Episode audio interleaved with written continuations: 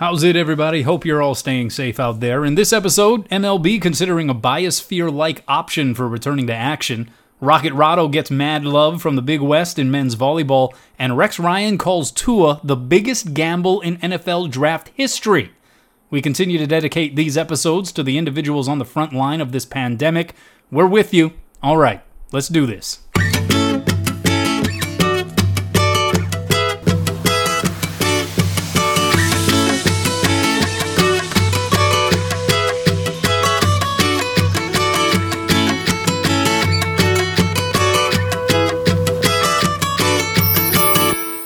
Jordan, how's things going, man? It's not bad. It's not bad. Uh, trying to get through this quarantine routine that we've become used to, wearing wearing the mask out now in public uh, as is recommended. Getting used to that a little bit, but again, really no complaints uh, on our end, which is a nice thing.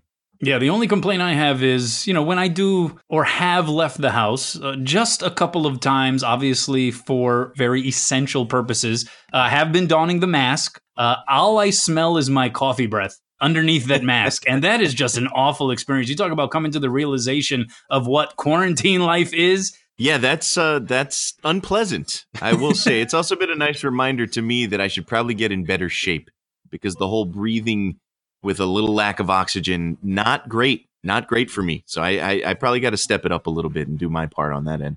Yeah, fair enough. All right. If anybody has any uh, questions, comments, uh, any topics you want us to discuss here on the show, you can hit us up on Twitter. I am at Kanoa Leahey. Jordan is at Jordan Helle. We did get some feedback from our last episode. A lot of people referring to us as Debbie Downers. We were talking about that Washington Post story uh, as to whether or not we're going to be able to see sports here in the 2020 calendar year. There are other leagues who are trying to think outside of the box and who are trying to establish some, in some cases, extreme levels of strategy uh, but that said, a lot of people saying, man, it sounded like we weren't going to have sports the rest of the year, and that is pretty depressing. And we are depressed at the idea of that as well. And I think we said a couple of times in the episode, we hope that's not the case. Uh, very much like Mike Greenberg and Scott Van Pelt on ESPN, they're saying, hey, we hope that sports will continue here in the near future, uh, but there has to be at least some discussion as to what the ramifications of that may be. It's one of those, you know, prepare for the worst, hope for the best type of situations, Jordan.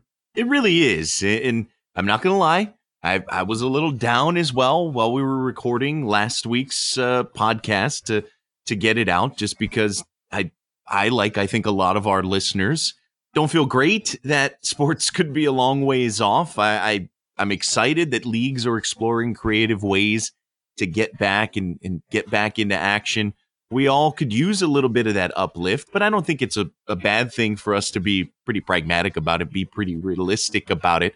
Uh, I think taking things with the appropriate amount of seriousness when you're talking about the pandemic. And I am looking forward to the lighter sides of the podcast. I do enjoy that as well. And, um, you know, we don't want to scare away the listeners too early in the, the life, the life of this podcast.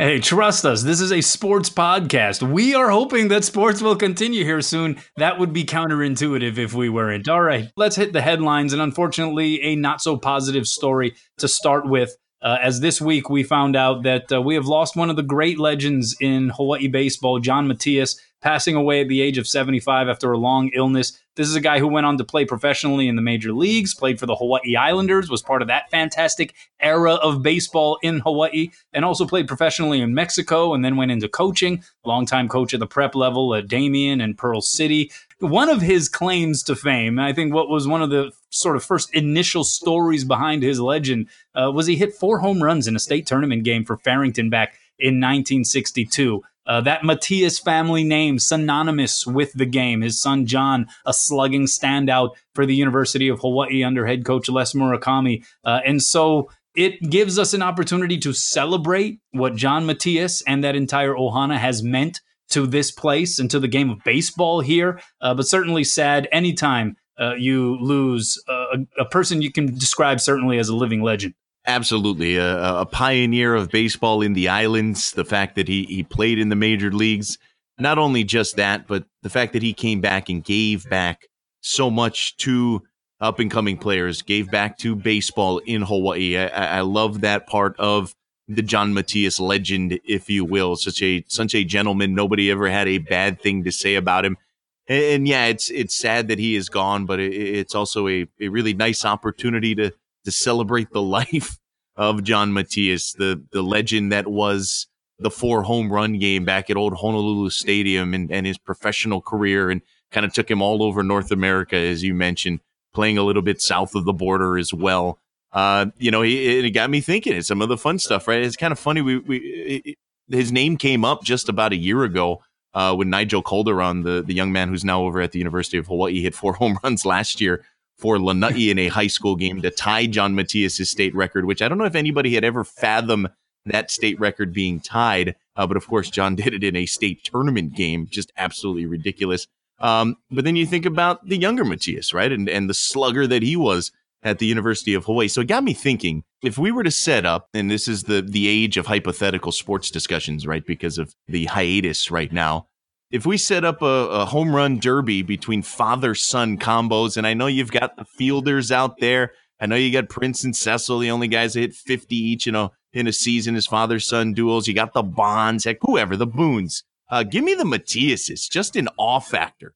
I want to see how far those two could hit it. And, and heck, we could put it at old Honolulu Stadium. We could put it at old Aloha Stadium. I, I think that'd be a lot of fun. Give me the Matiases in a father son home run derby. I love that. That is a hot take right there. Jordan Helle's like, the Griffeys, it doesn't matter. The Bonds family, it doesn't matter. Those guys could bang, that's for sure. Uh, no doubt about it. And when you think about the name Matias, and we mentioned it's synonymous with the game of baseball, there are a few families out there, right? Here in the islands, links to their respective sports. If you're talking about the Lees, when it comes to prep football, uh, the Nongas when it comes to prep and college football the Matias family is right there as it pertains to baseball. Uh, and I think that that's really cool. And that is one of the silver linings out of this sad news uh, is you get a chance to kind of remember uh, just how important that family is, how, how important those individuals uh, are uh, to our sports history. Uh, and that's really cool. The guy I work with on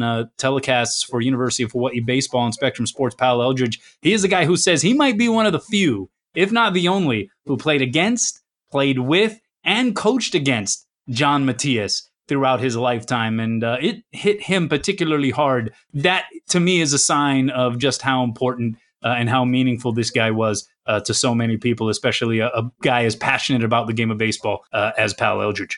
Without a doubt, if anybody's going to be able to to really do it justice, it, it's going to be Pal, who we know has a way with words and and is as good a storyteller as we've got uh, in Hawaii sports. So I look forward to that, and, and plus the Eldredge name uh, I think qualifies uh, up there on the pantheon. That's another one. That's right. Uh, all right, well, into some more, I guess, positive news as it pertains to the University of Hawaii men's volleyball team. The Big West Conference released their postseason awards, and this is kind of interesting because they didn't even get into Big West Conference play. Hawaii was on the road to play CSUN to open league play when the season was shut down because of the pandemic. But among these all conference award announcements, Rado Parapunov, opposite hitter for Hawaii, the Bulgarian basher, Rocket Rado, however you want to refer to him. He was named the conference player of the year. You had Pat Gassman, Gage Worsley, and Colton Cowell of Maui named to the first team, uh, and a slew of players who were also named to the all freshman team. First off, though, let's focus on Rado. He was a senior. There is at least a chance that this was the last time we saw him suit up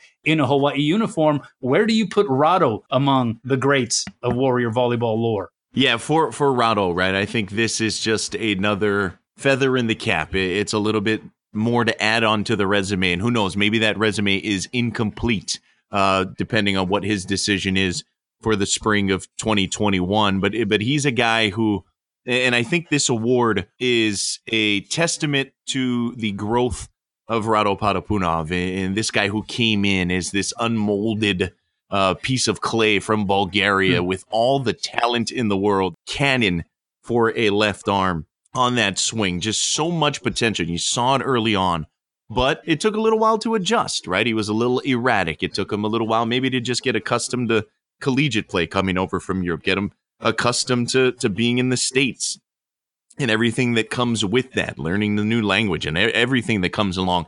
And slowly and steadily, he developed into a more consistent player, a more dangerous player, an even more exciting player uh, to watch for for some of those sellout crowds at the Stan Sheriff Center, and a guy over the last two seasons that's been as good as anybody in the country. And this year he took it even to another level. And for the University of Hawaii men's volleyball team, if he had been allowed to continue on the trajectory he was, and the team was allowed to continue on that path as well for the remainder of this season, that kind of leads into the the whole conversation of heck, what's the point of putting out these conference honors when three of the six teams, half of the league, didn't even play a single conference game in the Big West. I I, I get what they're doing, and I, I, really don't mind it at all. I, I kind of like it, and you can put a little bit of a, a notation in the record books that says, "Hey, this season was abbreviated because of COVID nineteen.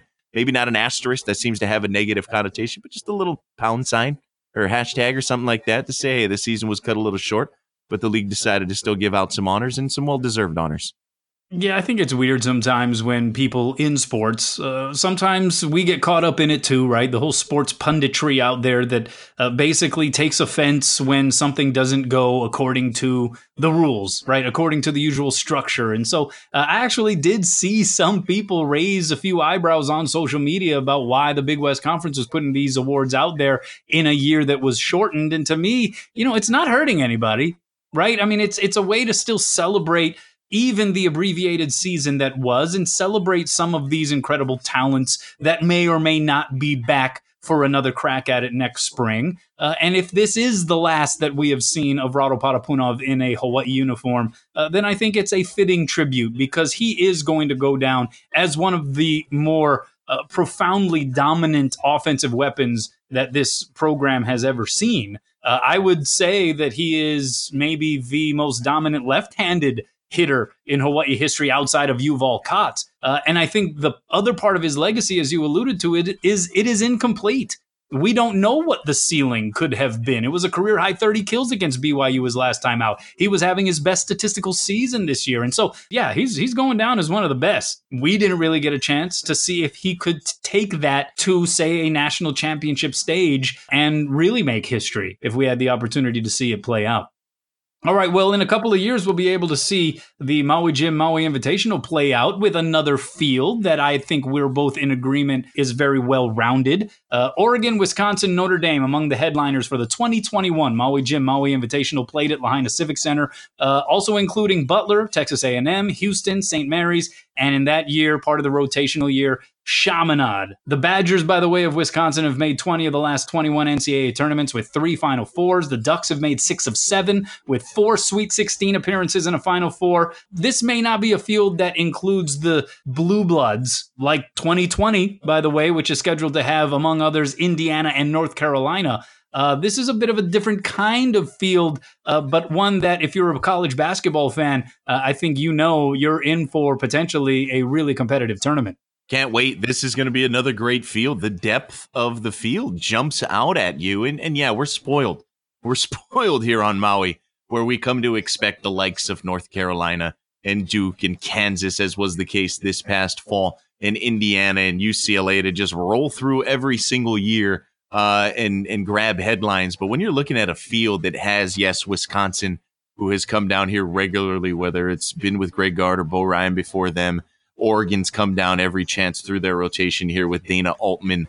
Notre Dame, we know that they last time they were here, they they won the tournament, and so you're talking about programs that are perennially in the top 25. Oregon with the recruiting classes that Dana Altman keeps bringing in. Then you throw in A and M. Then you throw in Houston, who has been terrific in the AAC. Butler, who I, I kind of liken to Dayton, who came down this past year in 2019 and finishes runners up. These mid majors who have catapulted into prime time. We know Butler, what they have done through multiple head coaches since Brad Stevens led that team to to back to back NCAA tur- uh, tournament title games. Butler's going to bring a ton of fans down, just like Dayton did. St. Mary's is another excellent mid major. We're spoiled with the West Coast Conference rotation that keeps coming down, whether it's BYU or Gonzaga, and now St. Mary's getting in this mix as well. The depth of this field is as good as you can ever hope for, I think one through seven. And then I love the the the odd number years now where we're we're getting Chaminade back in the mix. That Cinderella nature. This field with the depth,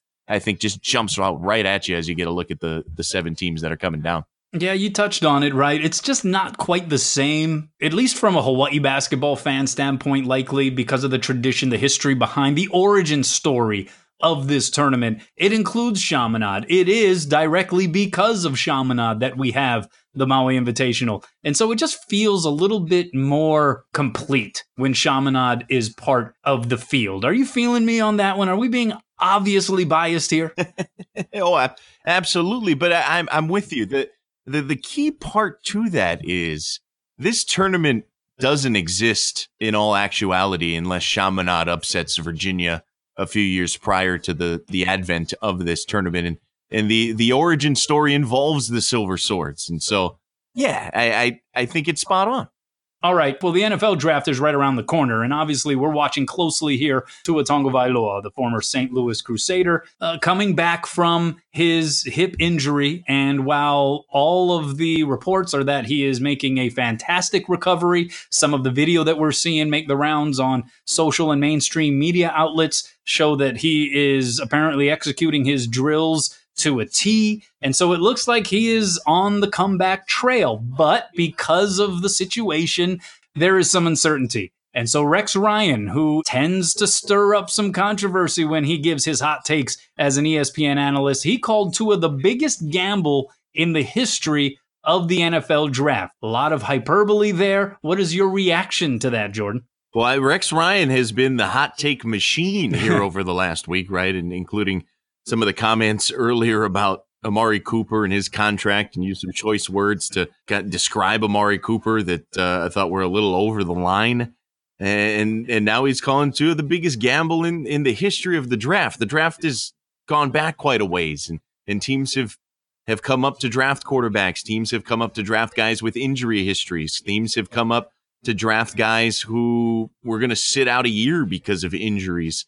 Um, and and so I, I think yes, the risk is increased a little bit. The gamble is increased a little bit just because teams aren't able to get the access that they usually do when it comes to the medical with these draft prospects leading up to the draft when it comes to Tua Tagovailoa in 2020. But I, I just go back to the fact that taking any quarterback in the top 10, in the first round, in the top five, whatever you want to qualify it with, taking any quarterback is a huge roll of the dice. And maybe it's ticked up a little bit by the fact that that Tua's coming off of that injury, but but guys have come off of injuries before. Uh, you don't have to think that far back to a guy like Carson Wentz, who went through the wrist injury that cost him most of his final year at North Dakota State. And I know he came back in the FCS national championship and played pretty well, but he was another guy that was coming off an injury. And, and maybe it's apples to oranges when you're comparing his injury to a hip injury and Tua's got a little bit of the history with the ankles as well. Those are all things that we knew coming in already. And so if you're that hesitant, if you're that worried about it, then you should probably pass on him when your draft pick comes up.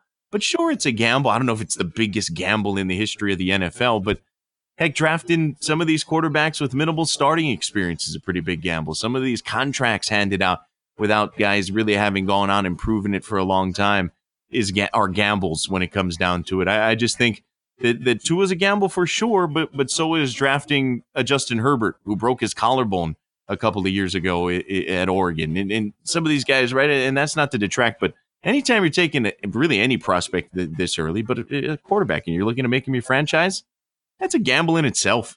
Is it a bigger gamble than choosing Jamarcus Russell? Is it a bigger gamble uh, than trading all of your draft picks to get Ricky Williams, like Mike Ditka did uh, when he was in New Orleans? Like, uh, I don't know if it's the biggest gamble in the history of the NFL, but anytime there's uncertainty about the physical capabilities of a player coming off of an injury, yeah, it's a roll of the dice. Uh, but I think what's interesting about this is the gamble is almost exclusively about the injury.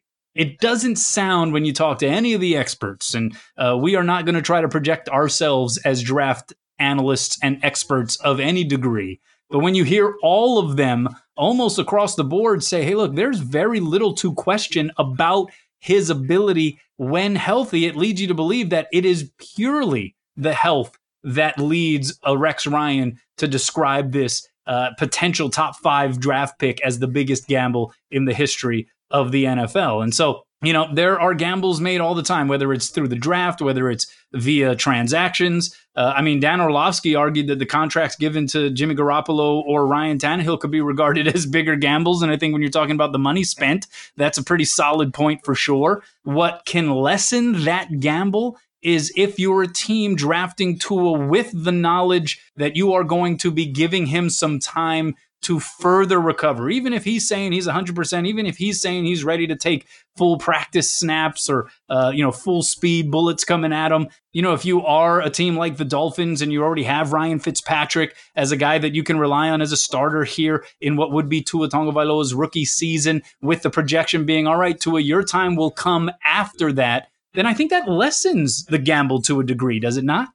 I think so because you buy yourself a little bit of time. You allow Tua all the time he needs to get a little healthy. And I will say it's a gamble. It's a roll of the dice, no doubt about it. And I think there is an argument to be made if you're a head coach or a general manager trying to convince your bosses that, hey, this is a worthwhile gamble, but also giving yourself a little bit of an out, right? If, if things don't work out because Tua and his body fails him, you know, it, we took a leap of faith. It didn't work out, but don't hold that against us. It just didn't work. It wasn't in the cards we'll try our hand at the next quarterback as opposed to a regime just getting booted because they whiffed on a pick. All right, time to get to our main story discussion here bubble ball. What do I mean by that? Well, Major League Baseball, for instance, considering a biosphere or bubble like option. Basically, they would hold games in a contained area in Arizona. They would hold all of the players and, and whatever essential personnel associated with those games and competitions. They would have them basically sealed off from the rest of the known population. Uh, what do you think about this idea of Major League Baseball basically pulling a Simpsons movie? Well, I will say, boy, there, there are quite a few hurdles, right? It sounds like for them to even pull this off, but I do love that there there's maybe a chance there's maybe a glimmer of hope that this could be pulled off, right? Korea's trying it uh, with the KBO, and, and look, South Korea's been a little more successful in, in flattening the curve, as, as the term has been, uh, than maybe here in the United States. But if you find a pocket like, say, in Arizona or, or somewhere, somewhere else with a an abundance of fields where they can go ahead and play a little bit of a season, yeah, I'm all for it. Uh, you know, I, I do think logistically, realistically, it's going to be a lot of hoops for them to jump through. But if they can figure it out, I love that they're at least trying. They're at least putting together some ideas to maybe make this happen that does give some folks some hope, does give sports fans, does give baseball fans a little bit of a hope. It would be weird. It'll be eerie if they're in empty baseball stadiums. It will be strange when they're all playing in the same place. And if it's seven inning doubleheaders or whatever it is, but it would be baseball. You know, if, if you've got to be in a quarantined bubble and drop the glass dome on it, like you said in the Simpsons movie. Maybe that's what it's going to be, and and that that requires a lot of concessions, right, on a lot of people's parts. The teams, the the players, the the coaching staffs, the support personnel, everybody, the bus drivers, whatever it is. Uh, you know, are the are the families coming into the dome? Are they staying outside of the dome? Uh, how's that going to work? I don't know, but it sounds like players are interested. Nolan Arenado said he's interested if they can make it happen, uh, and I think a lot of people would love to go back to playing baseball, even though even if it doesn't really resemble what we're used to. It is a worthwhile idea to kick around, even though it's going to bring with it a ton of logistical nightmares. But if they can pull it off, man, kudos to them. Uh, and at the very least, it's providing baseball players, baseball fans, everybody associated with it, a little bit of hope here that, that maybe it can get pulled off. And, and we're probably going to be looking to Korea to see if they can get it done. Yeah, what I find interesting is, as you alluded to, the majority of players' reactions that I've seen seem to be on board with this idea, as radical and extreme as it tends to sound. It's just, it's so weird to even be talking about this kind of stuff. The TV money is the most important thing here, right? That's the biggest chunk of the revenue pie for all of these professional sports and even collegiate sports. And so if they have to play with no fans and they can still get these games televised and they can still cash in on some of that contract money and TV can still cash in on the sponsorship and advertising money, that makes a lot of people happy and that creates a lot of financial relief for these professional entities. And that's that's what it comes down to, right? In a lot of ways that hey, there is a lot of incentive to try and get the season in, to try and get some games in outside of just the, the feel good nature of it. I mean, it, it's a business and, and folks are, are looking to keep that business going and, and folks rely on that. I mean, even some of the, the players, right? The, not everybody has signed the Bryce Harper contract. Uh, when it comes to Major League Baseball. There are a lot of guys playing on salaries that are just mere fractions of what some of the big names are getting. And so there, there there's a lot of incentive, as there is in a lot of arenas in the greater marketplace in the economy as we try and work our way through this. Of course, professional sports leagues have a few more resources to try and get something done to get back to work, if you will. Uh, but that's all going to factor in. There's absolutely no doubt about it. And, and so it will be, I think, a delicate balance for these leagues to strike. Obviously, when it comes to balancing uh, the desire to get back out there with player and public safety, as well as navigating the public relations, if you will, aspect. Uh, there are a lot of fans, there are a lot of folks clamoring for this for a return to sports, but at what cost? Yeah, because the optics of the required rampant testing that's going to have to take place, right? The optics of that yeah. being so readily available for these players and for these teams when there are all these members of the greater population that are struggling to get tested or are going through delays in getting test results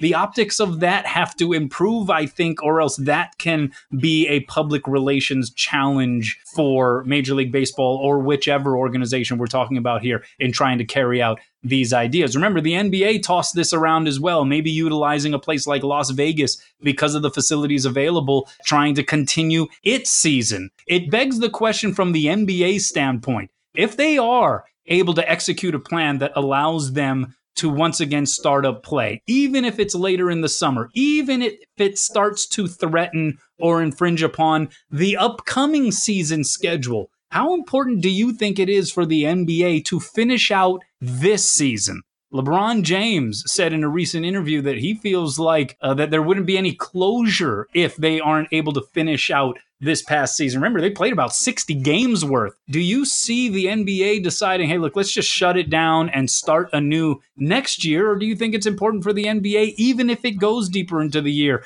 that they got to finish this thing out? I, I think for them, it, it makes a lot of sense to try and make it work, right? Push it back as, as far as they can if they can figure out some way to make a postseason happen, uh, I think that would be great. And I get it; it will be a different scale. It will be different because you didn't play the whole season out and things like that. But the unfinished business of the Bucks, of Giannis, of LeBron and the Lakers, of the Clippers, figure out some way to to crown a champion. I think that would be terrific. And of course, the NBA I think has a little bit of a wiggle room, right? When you when you throw in the Atlanta Hawks owner and and his idea, which is in not his original idea, but hey, even pushing the NBA season back from its current setup, right? Starting a little closer to Christmas, ending a little later into the summer, owning more of the summer as we lead into the fall and football season. I think there are opportunities for the NBA to spin this in their favor when it comes to scheduling precisely. And and so I, I think there is a bit of wiggle room and I and I think if they can figure out a way to get a postseason going, I think that would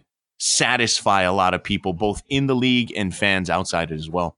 Yeah, I think it's important to finish it. 60 games is a lot of games. That's a lot of time to play. That's a lot of mileage on the body for uh, especially veteran players like a LeBron James to say, all right, well, let's just run it back again. And you have some of your higher profile players becoming free agents here in this upcoming offseason, whenever that may be. I guess we're done. And so, Anthony Davis, you're a free agent now and whoever else was scheduled to be a free agent, there you go. And it just to me would create a little too much of a uh, sort of fractured sense of things. I would like to see the NBA season finish out, even if it means an abridged version of the upcoming year. Uh, I feel like the fans need that. I feel like the players could use that. Uh, as Drew Brees mentioned, man, the American people need sports right now. Uh, and while that isn't necessarily going to be the case here, uh, as soon as possible, would be fantastic for sure.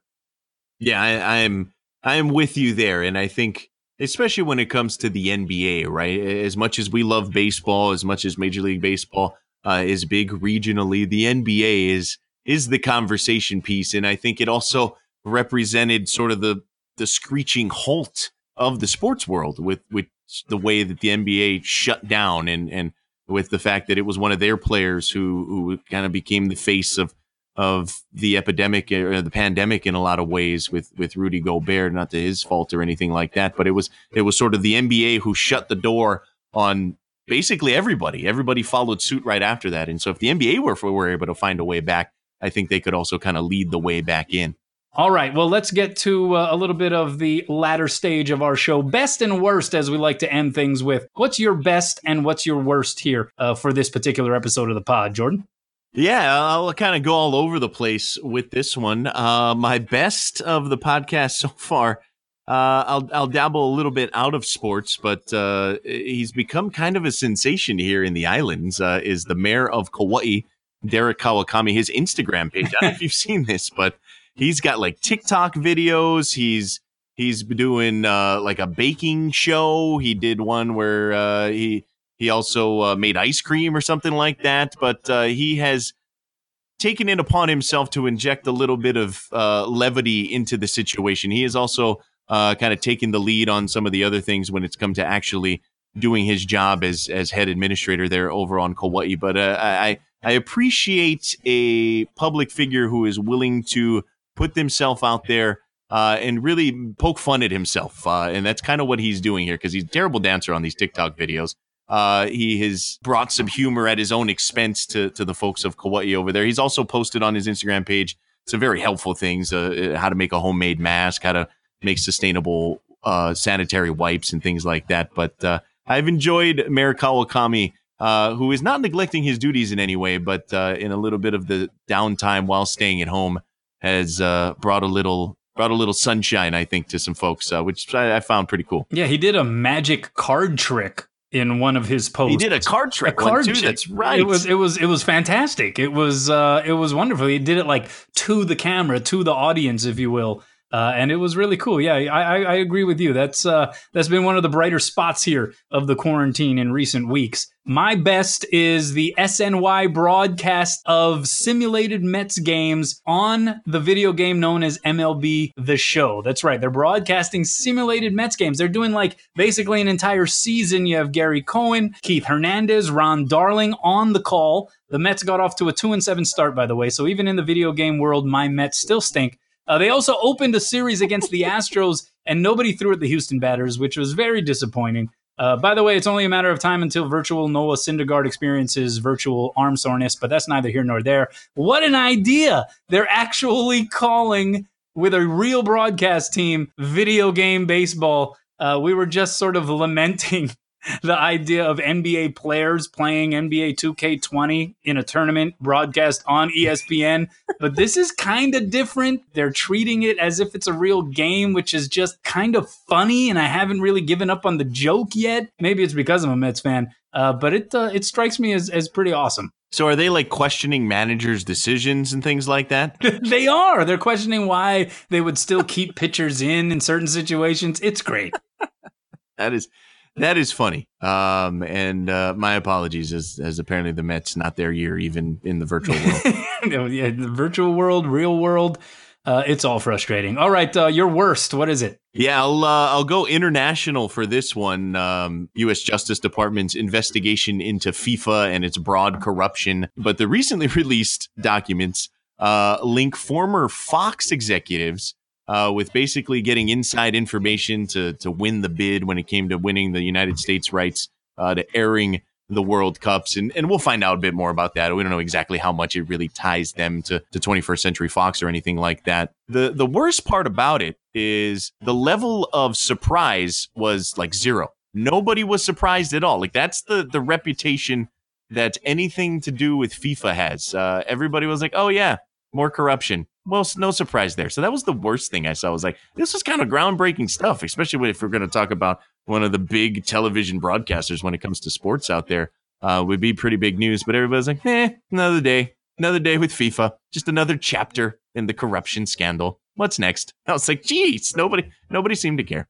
You know, I got to be honest. I actually appreciate it because at a time like this, where we're experiencing something as novel as this pandemic, I can take a certain level of comfort in the fact that some things are still the same, right? We're all yearning for a sense of normalcy. And how comforting is it that FIFA is still corrupt? Jon Jones is still getting DWIs. Like, that's a sign of life as we know it. So, you know, I, I take those things as uh, bits of comfort. Yeah, it's uh, it's a nice normalcy to it. Yeah, just wait another six months. There'll be another indictment. That's right. Some things never change. That's right. Uh, okay, my worst is this upcoming ESPN horse game. Trae Young, Zach LaVine, interestingly enough, Chris Paul being another one. Among the players and, and individuals who are going to be included in this thing, I think they're actually including players outside of the NBA as well. Female players uh, going to be in the mix also. And I totally understand the idea, the concept to a degree. Uh, but I just don't know if it sounds like it's something that's going to come off all that well. Like, what's next? Are we going to have driveway dunk contests, swimming pool diving competitions? Are we going to have a backyard home run derby? Am I totally off base? Because are these all actually really good ideas, Jordan? Yeah, I, I, don't, I don't know what's bad about the, the, the diving contest or the home run derby. Is that like wiffle ball style? Gotta be. Um, can Zach LaVine dunk in the game of horse? No, Trae Young said on Twitter that Zach LaVine's not allowed to do that. Ah, uh, because I was going to say that might be just a deal breaker, right? If if Zach LaVine's like jumping jumping through hoops and and 316 between the legs. That might be a little hard to replicate. I just just chalk me up for the H if that's the case. But I don't know. I don't know if anybody's uh, set in stone the rule that you can't adjust the height of your driveway or backyard basket. Ooh, so I mean, maybe maybe yeah. that's a, a, loophole. You know what I mean? That's that'd be a good loophole. Plus, and I'm I'm gonna bag on my guy because he's a Bulls standout in Zach LaVine. Trae Young could also say like, yeah, I'm just gonna back up 40 feet and rain in jumpers, and Zach LaVine can't do that. So you know, there's a trade off. Yeah. Well, in typical Kanoa fashion, my worst is something that probably will end up being one of the best things on TV that we've ever seen, or at least that we'll see here during the quarantine. That's uh, just misfiring as always, potentially. Uh, that's uh, my role in all of this. Uh, all right, Jordan, it's been a lot of fun. Appreciated, man. We'll do it again here soon. Uh, thanks to all of you for listening and supporting the podcast here through the first few episodes. Again, hit us up on Twitter at Kanoa Leahey or at Jordan Helle uh, for some thoughts and ideas and questions if you have them. Aloha.